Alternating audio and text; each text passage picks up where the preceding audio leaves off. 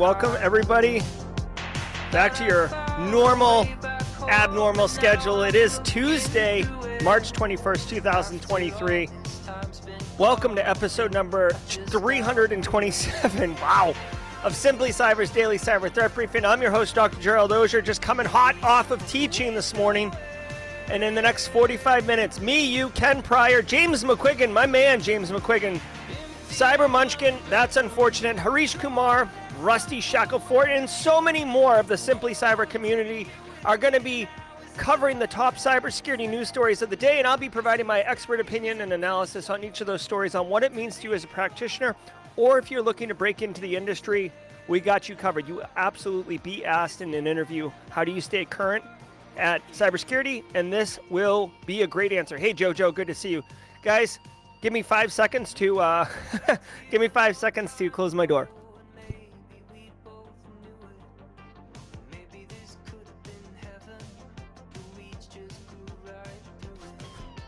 All right, we're going to have a great show for you today. But before we get into it, I do want to say shout out and thanks to the stream sponsors, starting with Barricade Cyber Solutions. Barricade Cyber Solutions is dedicated to helping businesses from cyber attacks and recover from the damage done. Eric Taylor knows what's going on. Cyber attacks can cause massive issues for businesses and send dedicated, hardworking business owners into turmoil. But Barricade Cyber Solutions knows how to mitigate the damage done by cyber incidents. Check them out at barricadecyber.com. You can go to their website, which I have on screen right here. Scroll down to the bottom. Tucked away, nestled in the corner, is Eric Taylor's calendar, which basically means you can get on Eric Taylor's calendar. Schedule a meeting with Eric, CEO, president of Barricade Cyber Solutions, also lead investigator. So if you call Barricade Cybers to help you guys out with a with a cyber incident, Eric's going to be the guy working it. Uh, get on their call and uh, talk about what it would look like. You know, guys, it might be worthwhile having the phone call with them, setting up some disabled accounts in your environment so Eric can, in, a, in his team, Casually Joseph, all of them, can be very quick to act on a cyber incident on your behalf instead of going through like account creation while active compromise is happening.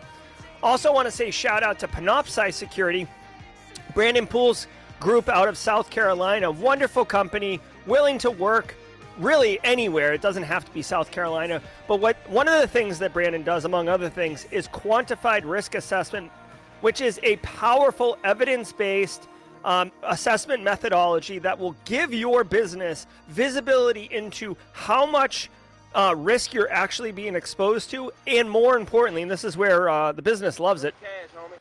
How much investing in certain technology, certain resources, certain staff what that investment, what your return will be on actual risk reduction. So you can say, oh, hey, we're uh, about 30% uh, of risk exposure right now. And if we invest $10,000, we can get it down to 25%. But if we invest just $12,000, just $2,000 more, we can get it down to 14% risk re- exposure. You feel me? This is the power of quantified risk assessments. Contact Brandon Poole, panoptcy.com. Links in the description below. Also, much love to XM Cyber, but we will be talking about them a little bit later in the show, so stay with us. Uh, I want to remind everybody that each episode of the Simply Cyber Daily Cyber Threat Brief is worth half a CPE, so be sure to say what's up in chat, maybe take a screen cap if you will. This is an instructor led webinar, um, and that's why, in my opinion, it qualifies. Uh, we are covering the topics um, relative to the industry. It's going to be good. Now, if you are um, here, I want to say thank you. I know it's tough with the Thursday, Tuesday, Thursday, 10 a.m. starts. 128 of you here right now. Welcome, welcome, welcome. Drop a hashtag Team Live in chat like Mike B just did and Raymond Cruz and say hello. Hey, Jester, 4256. Good to see you, my friend. Um, if you're watching on replay, hello from the past. it's pretty good here. Um, Hashtag team replay in the comments. I see all the comments all the time. I love engaging with you guys in the comments. Hashtag team replay. Replay people are people too. Also, much love to the elusive team hybrid who show up late and double X speed through the um, the show to get up to team live. We love you, team hybrid people, or we love you, team hybrid people. Right? To, to uh, talk really fast. And then my favorite group, hashtag passive observer. Networking is so valuable in our industry, y'all. So if you're not networking because you're a little intimidated, imposter syndrome, whatever it is, introverted, drop a hashtag passive observer in chat. Take that first step to networking within our community. The Simply Cyber community is a very supportive, inclusive community. I, I, I strive for that, and uh, I love it. Right there, LJ Northstar, good to see you. Now, everybody sit back, relax, and let's get into the cyber news. I'll see you guys at the mid roll, okay? From the CISO series, it's cybersecurity headlines. It's Tuesday, March 21st, 2023.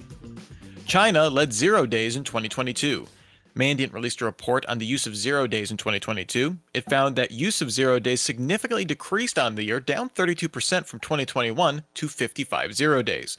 Financially motivated threat actors used 75% of all zero days observed in the report. State based actors continued to use zero days more frequently. China affiliated actors exploited seven zero days in the year. Russian and North Korean affiliated groups each used two, respectively. Of these zero days, state based actors seemed focused on routers, firewalls, and other edge network devices. Okay, a couple things here. One, um, like, what's up to all you uh, passive observers? I see you guys saying what's up in chat. It's great to have you here. Okay, guys. So, a couple things here. Mandiant, uh, recently acquired by Google for five and a half billion dollars. Great cash, homie. Um, you know, they are reputable in industry, and their reporting is uh, going to be, you know, informed because they have a, a ton of telemetry um, to uh, back up their findings. Now, China linked hackers deployed the most zero day vulnerabilities. Couple things I want to talk about here really quickly, right? So, if you're new to the industry, a zero day is basically an unpatched um, vulnerability, right? So, like, it, I mean, not hold on, that's not exactly true. Like it's a vulnerability that the vendor doesn't know about, right? This is a zero day. This is how many days the vendor has known about this problem and has something to do about it, okay? Uh, zero days are like, ooh, like they're very mysterious. They're very like, ooh, like, elite Hacksaw stuff, okay? And and for good reason, right? It's like you find a security vulnerability in software.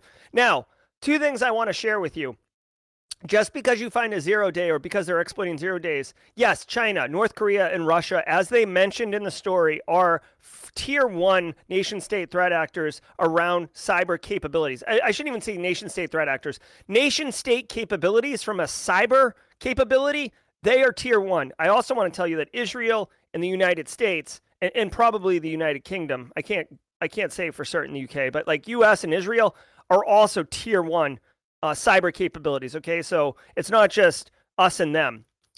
Um, second thing I want to point out: zero days, guys. it's like this, and I'm to try to not make this a soapbox thing, but listen, guys, like vulnerability management is a grind. It's so hard to do vulnerability management for for many reasons, right? And then there's shadow IT or unmanaged infrastructure. There's misconfigurations. There's all this crap going on, right? So threat threat actors they don't need to use a zero day in order to pop you or or completely compromise you, right? There's insider um, inside access brokers, right? Uh, there's misconfigured. There's there's just you walk through the front door. Heck, you can scan right now for um, uh, proxy shell or proxy not shell, or whatever. I can't even think of that. Uh, and find it right now. So you don't need Elite Zero Day to pop organizations, right?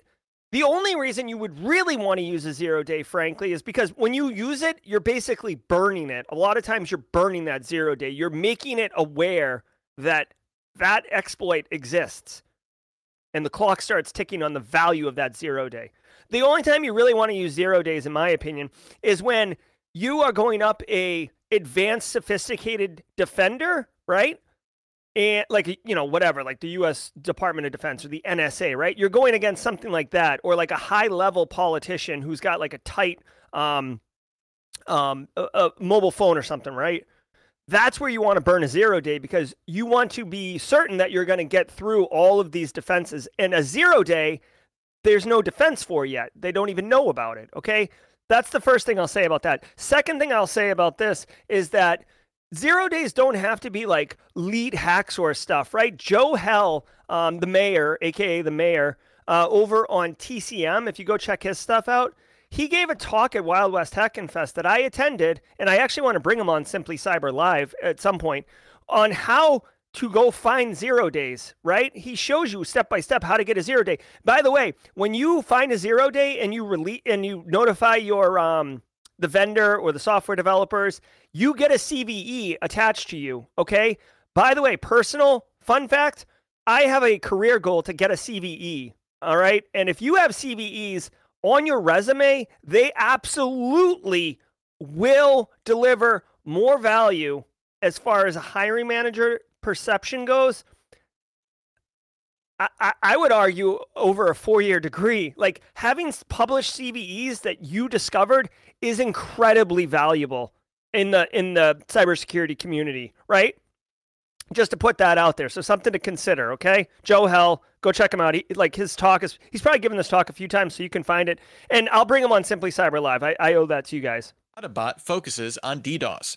Researchers at Akamai published new details on the HinataBot botnet, active since December 2022. Early this year, it began developing its own malware written in Go. This marks a continuing trend with malware, as Go allows for it to be cross compiled for different architectures. The botnet appears to target weak credentials and old remote code execution vulnerabilities, with Akamai finding it targeted some almost a decade old. Oh. In operation, it's executing an old playbook using infected devices to launch DDoS attacks. Akamai researchers said they didn't observe any specific targets for exploitation yet. Okay, like, dude, CISO series never lets me down. Okay, guys? Like, I literally, literally just got done telling you that you don't need to burn zero days because you can pop old vulnerabilities all the time or misconfigured systems. This story right here just said that this new Hintabot or HanadaBot is Go based, right? but it's popping default creds and it's popping decades old vulnerabilities. This is what I'm saying. The only thing new about it is that it's written in Go. And by the way, like, yes, Go is cross platform. Ooh, it can run on Windows and Linux. Ooh, that was what Java's whole claim to fame was back in the late 90s. Okay, so like, uh, goes faster. I, I, I, I don't know if Go's interpreted or compiled. Java's bloated. Okay, so I'm not saying like Java should be used over Go. Go's much faster. But my point is like cross platform, that's been around for 30 years, all right? Or 20 years at least. Um and, and they're popping old things. So just be mindful of this, okay, guys? Like this is why vulnerability management is critically important and why you have to be consistent with it. And in this particular attack, all they're doing is popping boxes and then using them as um, bots in a uh, a, a distributed denial of service bot uh, farm, bot attacks. Vulnerability lets you uncrop screenshots. Both Android and iOS offer similar markup utilities, letting you crop and annotate images, often used with screenshots. Developer Simon Aarons reported a vulnerability in the markup tool on Google Pixel devices back in January, which could allow for uncropping these images. The error comes because markup does not erase the original file before saving the new one. If the new file is smaller than the original, the trailing portion of the original file is left behind, which means it can still be accessed. The bug report notes many social media services reprocess uploaded images so that extra data isn't available. Google fixed the issue in its March security patch. Cool. All right, so this is a good find. Um, you know, this was a zero day, right? I mean, they found a vulnerability. Now they responsibly disclosed it and Google corrected it. So it's not an exploited zero day out in the wild. But this is interesting. So basically, when you crop a file, um, just like uh, a quick format of a file system, it doesn't actually overwrite or delete anything of the original file. It just changes kind of like uh, effectively, it changes the uh, the pointer on where the end file is, right? If you get into operating systems and you see um, dynamic linked tables and file pointers and all this other crap, it's the same thing. It's the same reason why you're able to look at a dead disk and find deleted files and reconstitute them because they're not zeroed out. And, and, this is why, by the way, in media protection controls in NIST 853, why there is sanitization requirements before you dispose of media. This is the reason. Now, here's the deal. This has been fixed. So at this point, this is more of just an interesting uh, news story than it is something that you need to worry about. But essentially you crop a file, you post it, and then or you share it, and people are able to uncrop it. There might be something in the picture you don't want seen, like your phone number, uh, like your phone number, uh, or you know whatever, like what what um what cell carrier you use, whatever. All I would say is, um, I probably do this myself. A lot of us take pictures and do stuff. Um, the only way to circumvent this, and I actually do this myself, um, is like mark it up the way you want and then take a screenshot of the marked up. Like I just posted a picture on LinkedIn yesterday with my uh, PhD graduating class. And I did like the black bars, like the kind where you like anonymize people. I did the black bars on each person's face except mine and Keith Jones's, and then took a screen cap of that right? That's the only way to do it because now you're effectively creating a new file, a new image. Um, so that's the deal there. Um, Jordan Turney wanting to know if this applies retroactively to photos prior to the patch. Um, yeah, I would assume, Jordan, yes, because if you look at the thing, the problem isn't the problem isn't in the rendering of the photo to the display. The problem is the actual image is still all there and all it's doing is pointing you to the cropped file. So this is an issue with the image itself. I think I didn't read the whole story, but I would assume that in once you have the security patch applied to your device, when it takes the picture and you crop it, it'll actually zero out or delete this blue part here and then only return the cropped image, which is what fixes it. Uh, but any images cropped prior to that would not be deleting that. So yes, it, your your previous photos are still, you know, at risk, if you will. Text to video gets closer to reality. The use of generative AI to create media has iterated rapidly over the last few years. Deepfake video technology brought concerns about how it could be used for misinformation. Then we saw the release of the first generation of text to image engines, followed by the glut of AI chatbots in the wake of ChatGPT. Now, the startup Runway wants to take the next logical step. It opened up a waitlist for its new generative text to video model. The company also makes AI enhanced video editing tools, and its Gen 1 model already can take existing video footage and use text prompts to transform it. Now, its Gen 2 model proposes to create video clips from just text inputs. Current samples from Runway are only a few seconds long, with an animated GIF quality to them, but does seem accurate based on the prompts. I think he meant animated GIF, uh, but you know we'll we'll let it slide here. Shall we play a game? Okay, guys. So if anyone is not thinking this is the direction we're going to go, uh, you're sadly mistaken. You should take your head out of the sand. This AI train is, uh, you know, did you see the movie Snowpiercer? Right? You know that train that's just like not going to stop and it's just going to keep going to hell in a handbasket. That that's or sorry, I know that there's a fourth grade class that watches this. Uh, my apologies. Um, so this is this is the direction. All you can do is hope to kind of harness it. Um, they're going to be creating videos and content. There's already um, there's already AI services that, and I've used them before, where you can uh, send a uh, like a, a script or a text prompt, and then it'll splice together a bunch of B-roll based on that. Uh, if you guys had uh, looked at the shorts I did like maybe two months ago, where it was like news stories, that was that technology I was using. Now, um, I believe that this will be new media content. So, you know, it's not like it's it's splicing up B-roll, it's creating brand new content. The fact that they say that it's, you know, low quality animated GIF, etc., um, you know, it's just going to get better. They're they're just working out the kinks right now. A hard G, a GIF. No, that's all right. You know, giraffes and gymnasiums. They they don't they don't they're not real. They're they're giraffes. Come on down to the gymnasium and do gymnastics. All right, let's keep rolling through the mid roll here. Shall we play a game? And now a word from our sponsor, Conveyor. Does the thought of answering another security questionnaire make you want to beat the stuffing out of 32 pinatas? Then you might want to check out Conveyor, the end to end trust platform helping InfoSec teams reduce incoming questionnaires and fly through the ones they do have to complete. Give customers access to a self serve trust portal to download docs and FAQs. for any remaining questionnaires that do come in, use their GPT questionnaire eliminator response tool or white glove questionnaire completion service to knock them completely off your to do list. Learn more at conveyor.com. Oh my god, I love I love the conversation in chat about GIF versus gift. I'm happy that we can jokingly argue about that instead of like crazy polarizing topics.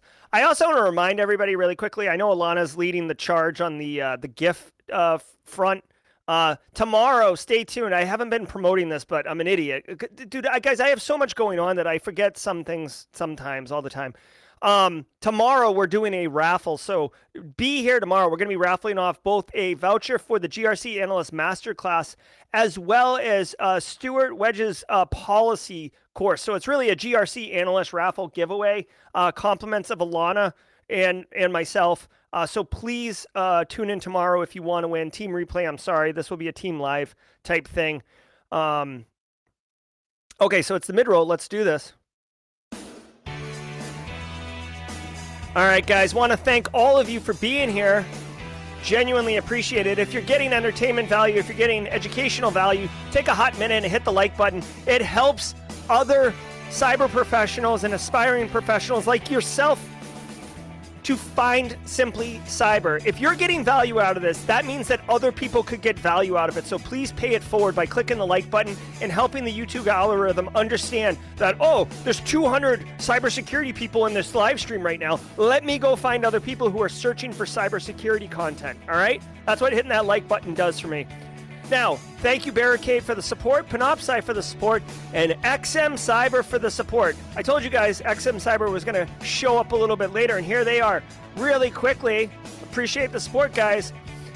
Now, many organizations have misconfigurations, vulnerabilities, mismanaged creds. We just talked about um, that uh, Go based language taking over default creds and um, decade old vulnerabilities, right? You can't you can't really do vulnerability management well. So what can you do? Well, if you have cloud-based, on-prem, you got a hybrid network, you got your hands full, right? So XM Cyber actually introduces a way to address this type of exposure. So instead of looking at just the creds or just vulnerabilities and stuff like that, they kind of like bundle them together and make them into an attack graph so you can actually visually uncover hidden attack paths and security control gaps from your cloud to your on-prem. So it's it's really the whole hybrid network, and it allows you, and this is probably the most important thing, to prioritize and pinpoint the actual issues that are going to give your organization the biggest risk reduction. If all the if you got a hundred uh, vulnerable systems, but they all go through one choke point, and that thing's vulnerable, tighten up that one choke point, and boom, you're all set, right?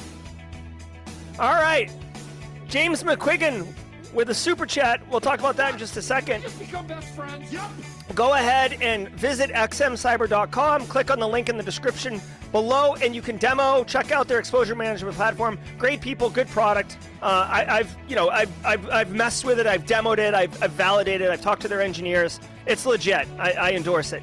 Uh, simplycyber.io slash newsletter. You got your newsletter on Monday. Here's a, a, a surprise, y'all. Starting tomorrow, if you are signed up for the newsletter, you are going to get a new newsletter. It's going to go out. Now we're going to have two a week. This one tomorrow, I'm, I'm ta- teaming up with a group called Codename Purple, and they are providing industry specific threat intelligence with on action reporting. So if you work in transportation or health or finance or energy or professional services, you're going to see this thing. I'm open to feedback on making it more valuable to the community, but stay tuned tomorrow, 6 a.m. in your inbox. I'm really excited about this new ability to deliver value to you. Now, Simply Cyber Community Challenge, we got this thing going. I screwed up yesterday. Peter Lee um, actually messaged me on Friday and said he wouldn't be here on Monday for Team Live, but he asked. Um, for Cherise Lamb to be tagged, which she did. So, Cherise Lamb, if you're in chat, please tag someone else. And my sincere apologies um, on screwing that all up. I'm going to be honest with you guys. I hope Cherise is here. It, it's really difficult for me. I've been trying hard, and mods know this. It's been really difficult for me to keep track of who is currently holding the baton for Team Live and Team Replay. And there's commingling because sometimes Team Replay people are on Team Live and vice versa. And uh, it, it's hard. It's hard for me. So I'm not quite sure how to manage this right now. I'm open to suggestions. Um, Josh Mason suggested I assign someone to track it for me. If someone wants to take on that responsibility, please. Uh, but right now, if Cherise Lamb can do it, and I'm not sure who the team replay person is right now. If you guys remember in chat who team replay was, I'd love it. Um, looking at the sim. Oh my God, come on. The Simply Cyber Community Challenge. Um. Um, I think it. Justin Gold had tagged um Peter L. I think. So if Peter, yeah, no, no, no, that's Peter Lee, who was Team Replay. Again, I, am really, I get, I'm getting confused between Team Replay and Team Live. It's very difficult for me to know who's holding the baton and do this live. Um, so we'll, we'll work through it. I'm not sure. Cherise Slam, please tag someone. I'll figure out who Team Replay is. We might have to revamp this whole um, situation. Um, we might have to revamp this thing just to, to make it more streamlined because I'm really confused about it. Um, so we'll we'll do that tomorrow. Whoever is currently holding it in Team Replay, please go to the channel on uh, Simply Cyber, Simply Cyber Community Challenge, and post it. Here's the TLDR. We're doubling down on this. Whoever is, has the hashtag Simply Cyber Community Challenge, and you can go onto LinkedIn and search on this hashtag and find that 15 people who have already done this because we're building a chain here. Go Connect with those people and build your network. The value here is for you to build your network. Wizzle just did it on Team Replay. Thank you, Wizzle. Guys, build your own network, right? Like Simply Cyber Community is awesome, but who knows? I could get deplatformed tomorrow. I want you to be able to build your own network because it's so valuable. So please connect with people through the Simply Cyber Community Challenge and um, do that, okay? And I'll, I'll check people's messages uh, after after um, the stream.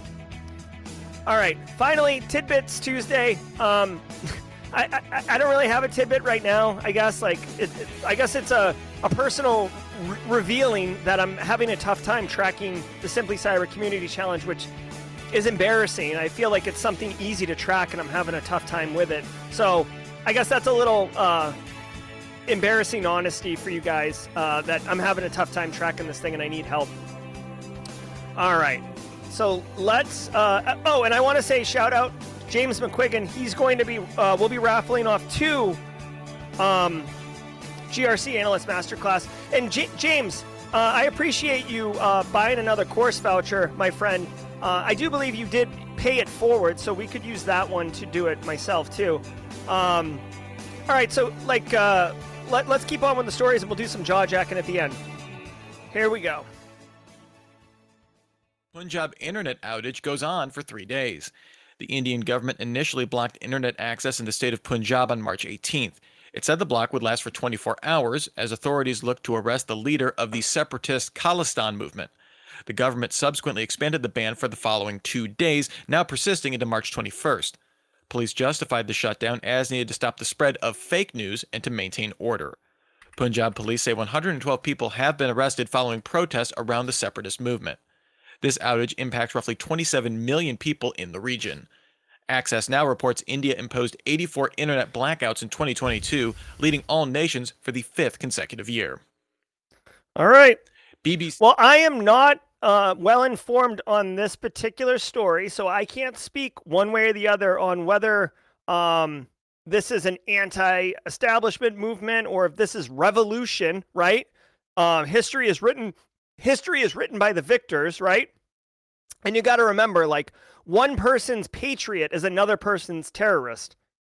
So the country of India, and uh, there's been extensive amounts of um, news coverage over the leader of India uh, and who he's friends with and some of the things he's doing. And I know that uh, we have some Indian uh, citizens in chat and part of the Simply Cyber community. Maybe you could comment on this a little bit better. But, anyways, here's how I'm reading this. And, and, and it's a word to the wise, guys, okay? This is a geopolitical thing. It, a, a regime in power, an individual or group of people in power want to stay in power like the fact that there's a graceful transfer of power in the US president is like it's heralded as like an amazing activity. Like when when the uh, president elect comes in and the old president leaves out the back door in a helicopter, that's a major news event in the United States every four years or eight years because it's a peaceful transition of power. That doesn't normally happen. People in power want to stay in power, right? People with money and wealth and access and all this other stuff want to keep that. So when people with power are challenged by people who are trying to basically uh, re- revolt or um, change the power structure, um, those people in power typically do everything in their power to stop that. Now, here's what's interesting about it. They are uh, looking for the leader of the separatist group. They have arrested 100 and, you know plus people, and they cut the internet to 27 million people. This is what's interesting. Think about how interconnected we are today. Think about how we communicate today. Twitter is how you, well, not Twitter all the time, but Twitter, Mastodon, Telegram, whatever. These are the vehicles that we use for coordination, logistics, communication, and organization. When you cut the internet, you basically kneecap that capability. Now, you can go to paper and you can meet up, but it's harder. You severely compromise the ability for organization. Now, obviously, I have to imagine this story title says cuts internet. So you're cutting the internet for yourself too. Now I, I could, you know, I could see like maybe emergency firewall rules allowing, you know, government facilities to continue to have internet. So maybe cut internet is a misnomer here, but it's just interesting. And it just goes to show you, like, imagine, if you will, for a minute that you didn't have internet, right? If you were dealing with a really serious geopolitical situation in your country and you didn't have internet for, you know, for however long, that could be pretty damaging. Duke Norris wants to know if you could do this in the United States. Uh, yeah, you could. Ham radio for the win. Yeah, absolutely. Yeah, you could do this in the United States. You could declare a state of emergency, a mili- you know, martial law, right? And we need to coordinate it. Now, in reality, um, Duke Norris, if I had to guess, this is a crude attempt at nerfing the uh, separatist movement because they can't do it any other way. In the United States, if it were me, right? If it were me, I wouldn't cut the internet. I would just do heavy surveillance on the internet. You don't want to stop people from communicating if you know that they're using these vehicles. No, you want to eavesdrop, commit espionage, get military advantages, right? Think about World War II, right? We did, we cracked Enigma, or you know, UK did. Thank you very much, Tur- Turing. but the United States was involved on the side that had cracked Enigma, right? We didn't tell Germany, "Hey, we busted Enigma." No, we kept it cool, and then we started breaking their codes and seeing what they're doing. That's what would happen in the United States, if I had to guess, right? Use a stingray to do a man in the middle attack on, or an adversarial in the middle attack on network communications from mobile devices. Eavesdrop, espionage. D issues TikTok security advisory. We've seen bans on TikTok on government devices across several countries in recent weeks. Journalists are also getting in on the action.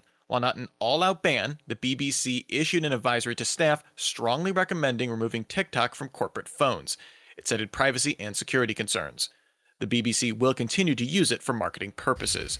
Not to be left out of the whole government banning trend, Russia's Kommersant newspaper reported the Kremlin informed officials to stop using Apple iPhones ahead of its 2024 presidential elections. Officials have until April 1st to comply, with one quoted official saying, either throw it away or give it to the children. Wait, wait a minute. What? Hold on. Did they just hold on? I gotta re. I gotta. I'm sorry, but I have to hear the last 15 seconds of that. King Trojan hits and informed officials to stop using Apple iPhones ahead of its 2024 presidential What? elections. Officials have until April 1st to comply, with one quoted official saying, either throw it away or give it to the children. Okay, this is really bizarre. Okay, so a couple things here. One, BBC tells staff to get rid of TikTok. Okay, so BBC, like the UK government, I believe, has banned TikTok in government devices. BBC is a public, uh, pri- you know, a private business that does communications and news and stuff like that over there. and they are telling their staff to delete TikTok from work phones, which they have control over. Now, here's one of the things with BYOD, bring your own device policies, right? You you can't dictate that you will delete this app from your personal phone. Just like it's a real challenge when you roll out multi-factor authentication and you ask people to install Microsoft Authenticator or Google Authenticator on their work devices. I mean, on their personal phones, and you're like, no. Um, so I, I find this interesting that they're doing this. Second of all, um, they're still going to use TikTok for marketing. So nice job, BBC. No one's allowed to use TikTok except our marketing department. So that's kind of lame. They probably outsource their marketing so somebody manages their BBC at TikTok account, but it's still it's still stupid and lame um, that they have that kind of like double standard policy. Then they said, this makes no sense to me. They said you have until April 1st to get rid of your iPhone. You cannot use iPhones for BBC business.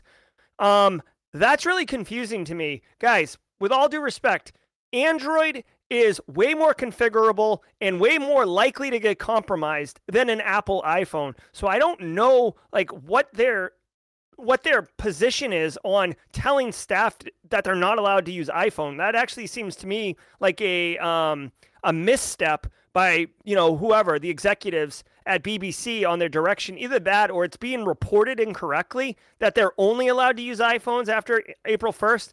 I'm not an Apple fanboy, but just based on historical fact of what gets compromised and what gets like percentages of compromise, Android's way higher than uh, iPhones. So I'm really, really thrown away by that.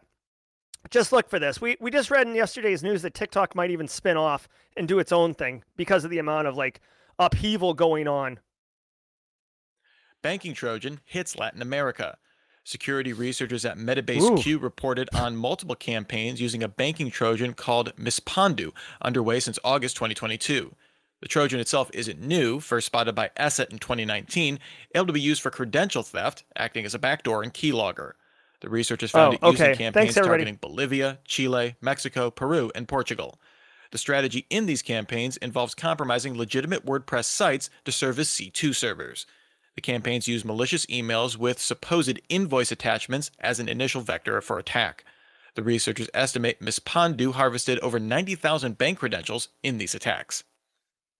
Okay, quick update. Um, chat's telling me that it was two different stories BBC reading TikTok and Russia saying get rid of iPhones. This makes sense, okay? This makes a lot of sense. And uh, I'm sorry for confusing people by jumping back into a story. It made no sense why BBC would make their staff get rid of iPhones for the reasons I outlined. Now, Russia getting rid of iPhones, that makes a lot of sense. iPhones are US based. Apple, everything goes through Apple. Apple's a US company.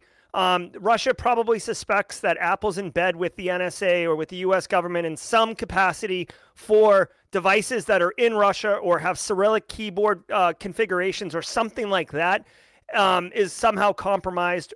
And with Android, you know you you are kind of abstracted from that or you have greater ability to look at the operating system the russian engineers the russian government to look at the actual android operating system and determine exactly what's happening that is probably why they're pushing back on iPhones in Russia. Thank you, chat, uh, for fact checking me uh, or clarifying that. Now, Mispadu, Banking Trojan targets Latin America. If you are in Latin America, be mindful of this. 90,000 creds stolen is not a bad, uh, I mean, that's a pretty solid number.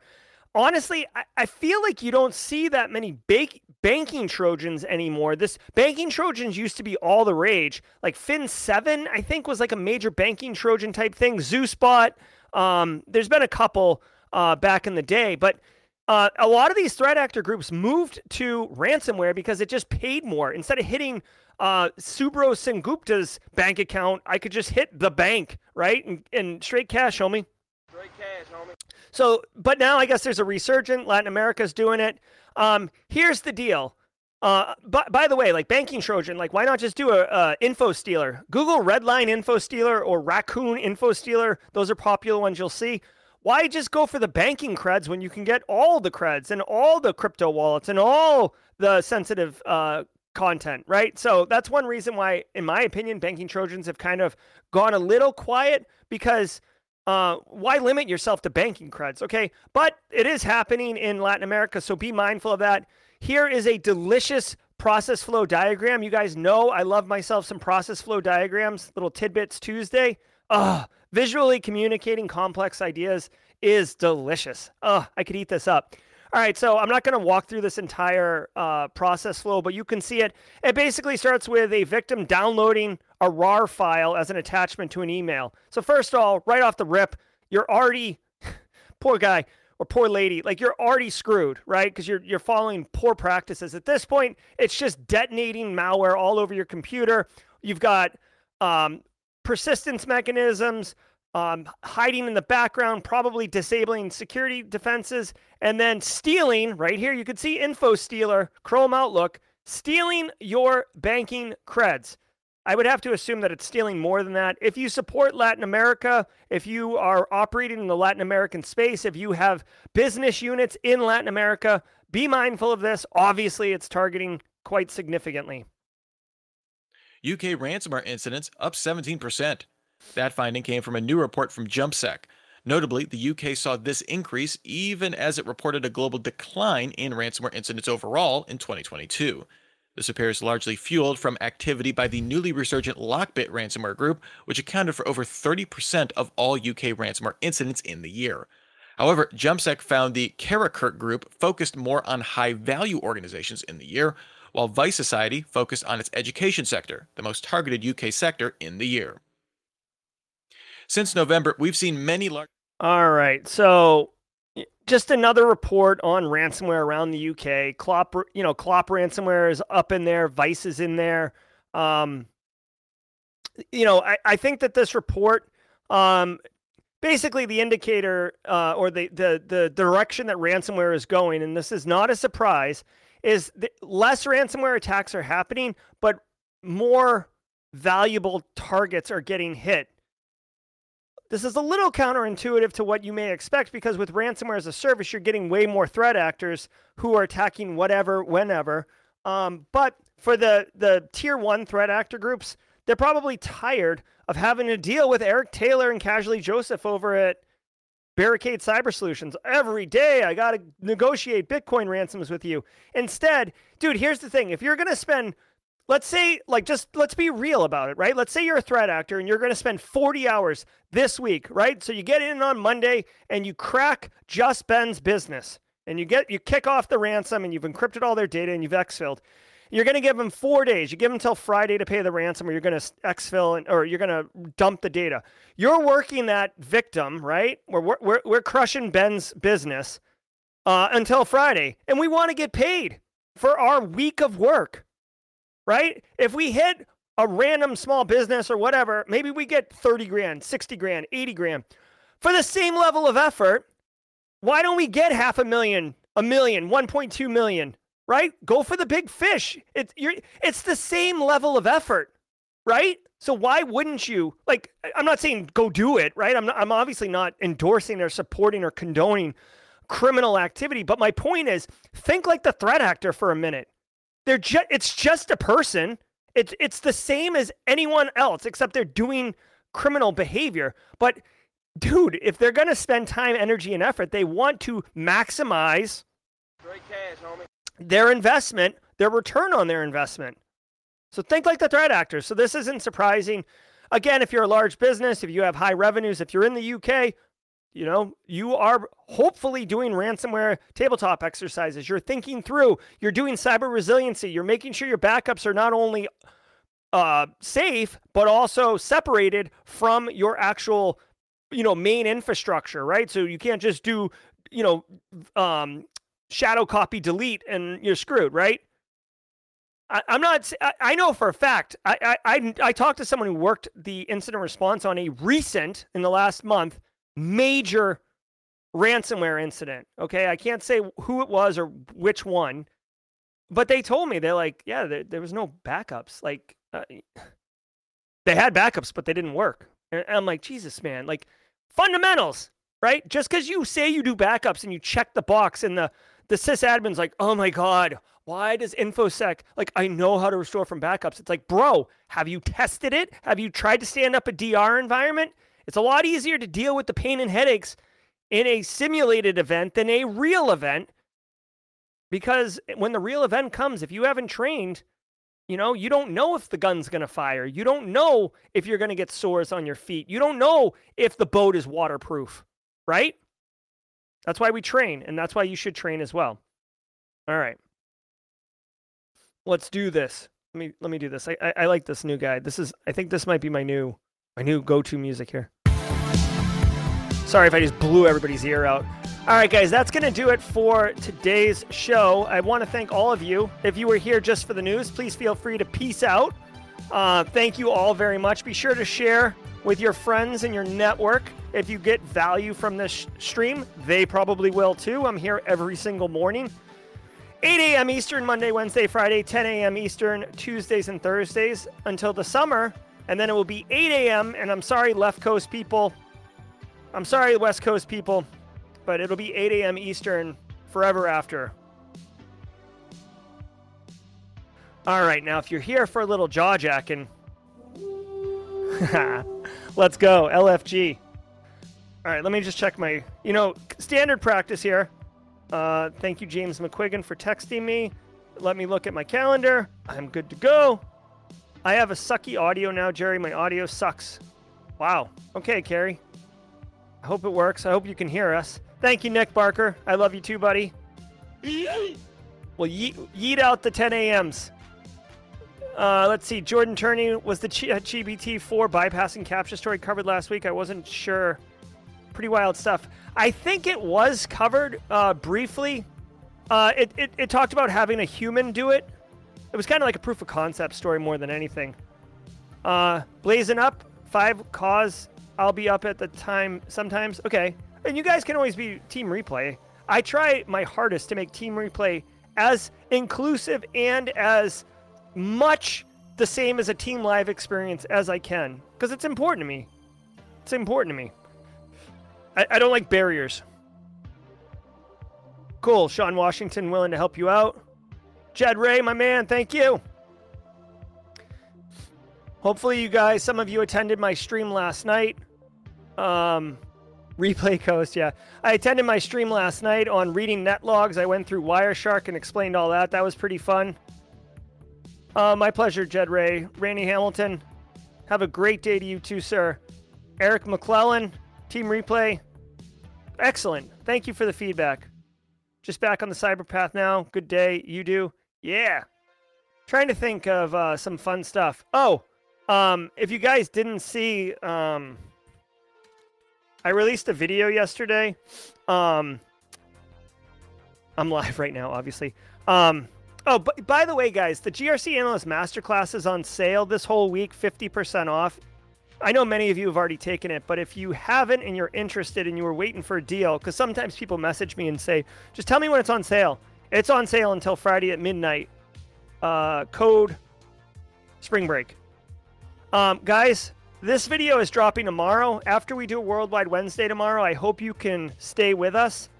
Uh, this video is called Bypassing the Hiring Process.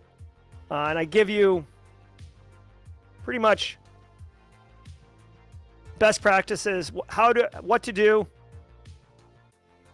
on how to do that. Dude, it, it's not even in this video, but I covered one today. If you have a CVE on your resume, pff, cut the line right? All, so this SOC analyst skill video, if you didn't see this video, I'm very proud of this video. This video has a lot of value. Okay, I got a little flack for the title of the video, cheapest way to become a cybersecurity pro, but it's basically a free lab. It's a free lab that can allow you to do detection engineering. Uh, Just Ben wants to know: Is there an ETA on the video with Eric's blog on SOC? So, um, Ben, this video is his lab at a high level. I'm expecting to have a full video. Actually, here, let me start a like team team uh, jaw jacking here. Let me start a poll. I'm actually kind of curious what people think. Um,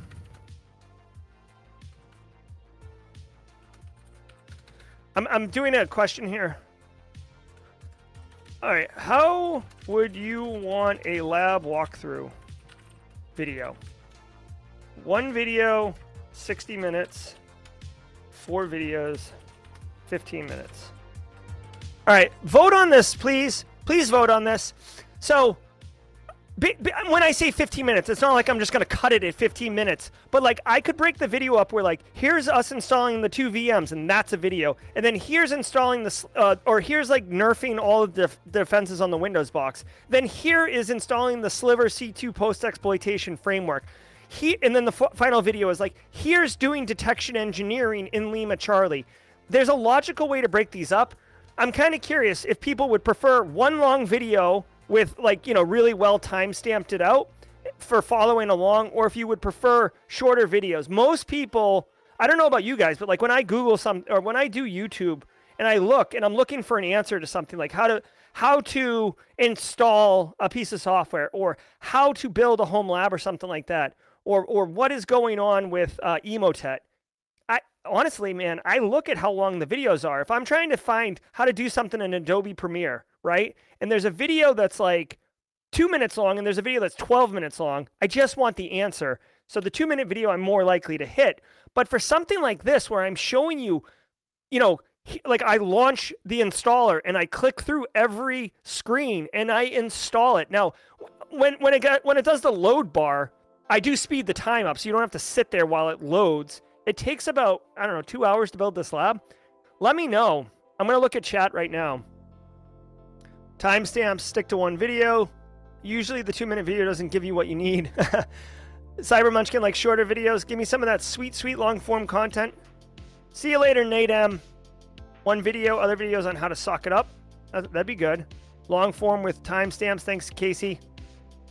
My man, Base Case. Oh, apologies to Base Case and NCC Group. I feel like we almost got it at 45 minutes, but certainly going over. One video with timestamps, Windows 10 for this. Yeah, you can. That's fine. You're going to rip all the security off the Windows box, anyways, and it's going to, the way you compromise it's going to be the same. I'm enjoying your daily threat briefs and the videos. Well, thank you, Matthew Pelkey. Welcome to the team. Labs with Gerald Lozier, I'm down. Yes, Terrence Billingsley. It's dude, if you want to see like what's going on and how I do this, this this video right here, SOC Analyst Experience is where it's at. All right, so I'm looking at chat. Ooh, this is a hotly contested thing. Hotly contested. 55%. It's almost split down the middle on 86 votes. I could do both. I don't know if that's good for the YouTube algorithm, but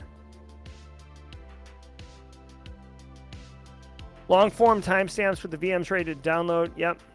Yeah, I'll put the links in the in the description. Here's the thing too. I didn't tell anyone this, but like I I reached out to Eric Capuano, who who's the original blog poster, and I said, "Hey dude, I'm I'm doing this. Like what do you say? Like um we I could I got the whole video, but like why don't you join me and and I can like like basically kind of interview you while we're building the lab and talk through what's going on and your thoughts and, and benefits. So like I was gonna have like some Eric Capuano um you know, seasoning dusted over this video.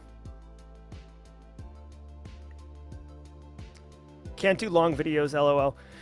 Guys, I almost think too with the long video, like wh- whoever follows these videos, this is not for. This isn't for like entertainment and chilling out on a Friday night and throwing on some YouTube. Like, you're going to be pausing this video a lot as you're doing it on your workstation, right? Like it's supposed to be a detailed step by step recipe on how to build this lab. So it, it need I mean, it doesn't need to be long, but you're gonna be pausing it a lot, not consuming it like a typical YouTube video. If you release it together with links for each section, you may get more out of the algorithm. Well, you know what's interesting, Tom? YouTube uh, punishes you. If I like a, a while ago, I released 17 videos all at the same exact time and YouTube did not know how to handle it, and it punished Simply Cyber's YouTube channel significantly that, that week. Yeah, Lego Sec. All right, Gabriel, good point. You don't want to go to several videos. Maybe I'll just make um, three videos. This will be one of them. The long form one will be, you know, an hour long, and then I'll make a, a two minute intro video, and I'll explain I'll explain how to consume those two videos, perhaps. Yeah, Boston Soup, I appreciate that. Um, you know, I, I do like growing the Simply Cyber channel, but like I'm not gaming I'm not just trying to like blow up. Like I, I am I am trying to um like I mean obviously put effort into the thumbnails and crap, but like I'm trying to help help people. Like my goal isn't to sell Simply Cyber at some point, you know. I hear what you're saying about liking more direct short videos, but it kills me when I'm looking for something to find part three. exactly. Throw it into a playlist, yeah. Hey Anna Lynn. Hey Anna Lynn. It's been a minute. Hope you're well. Mine runs as team replay. Love it. I hear what you're saying about liking more direct short video. Okay. Do you use TubeBuddy or vidIQ?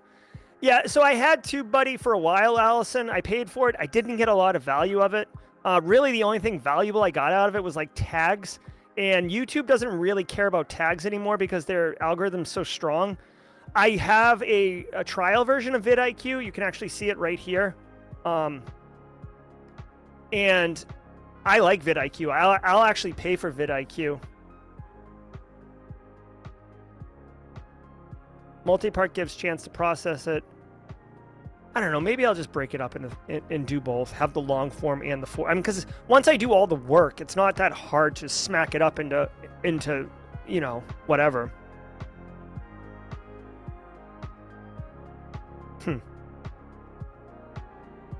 I think it would be help if YouTube recommended less of your stuff that isn't out yet. It always gives recommendations for things that have a weak premiere. Yeah, you know what stinks, guys? Here's a reality. So I can't just have like a channel um, for the Simply Cyber Daily Cyber Threat Briefing. I have to create.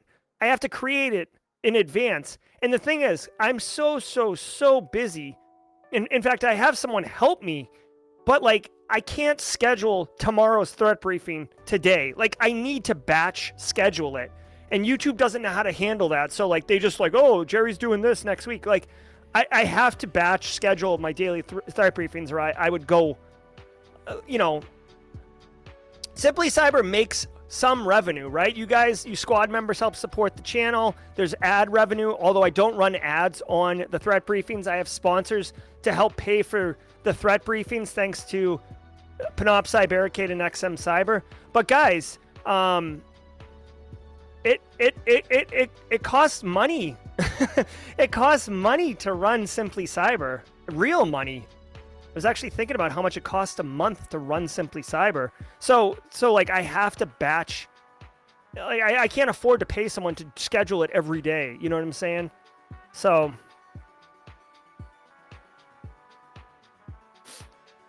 Uh, Benjamin Middleton had a solid idea. What is that? I'd say long form, but if you're going short form, I'd copy Professor Messer's approach. Okay. Maybe release the long form first, then break it out into smaller vids, linking back to the long version. Thank you, base case. That's a very good idea. I like that. I like that. Anyways, the the TLDR for everybody. The original question was, what? When's it going to be published? I'm targeting um, next week. Um, next week to talk with Eric, and the latest the week after for publishing. Um, all of my videos have been going to an editor who I pay. they cost money too all these videos, any video that has like my big, huge head uh, on the right, these videos, um, I have an editor help me with, except this one. But this SOC video, I'm producing and editing myself. So it's not going to be as awesome. It's not going to have the jump cuts and the music and stuff. Uh, so I don't need to send it to the editor, which usually, which usually takes a week turnaround time.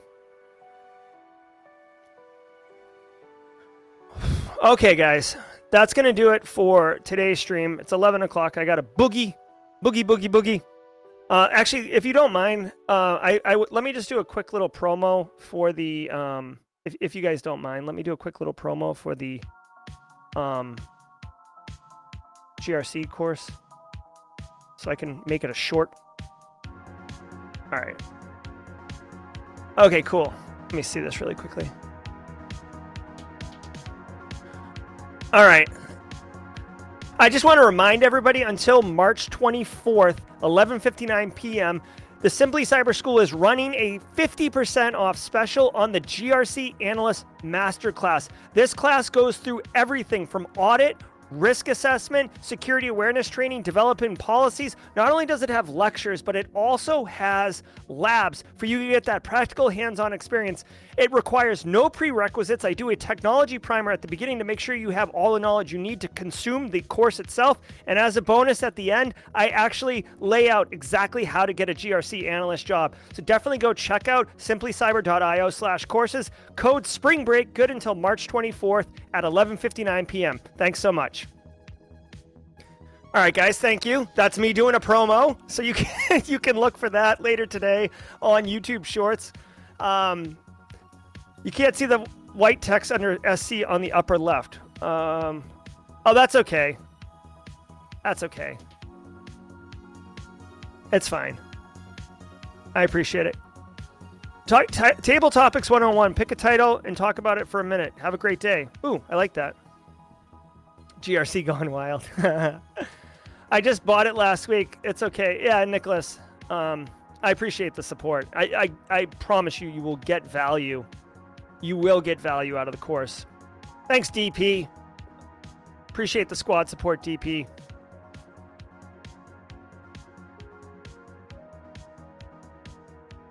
GRC. I love it. Have a great day, everyone. All right, I'm gonna I'm gonna giddy up on out of here. You guys have been wonderful. Have a great day. We'll see you tomorrow at 8 a.m. Reminder: we're going to be raffling off two GRC courses, and uh, one of those GRC courses is going to be bundled with Stuart Wedge's policy development course. So it's a GRC Wild Wednesday. Um, I'm ending the poll. 111 votes. Hopefully, there's a 111 likes on this video. We're going to end it. It looks like uh, the long form content has the W, but maybe we'll carve it out for everybody um, and serve everybody's audience, right? Got to walk the walk. If I said that Simply Cyber is an inclusive community, I feel like I have to, you know, since it's right down the middle, I have to support the long form people, the short form people, and the people who pronounce it GIF. Ah! All right, be good, everybody. We'll see you tomorrow morning at 8 a.m. Eastern Time. Go out there and crush it. Until next time, stay secure.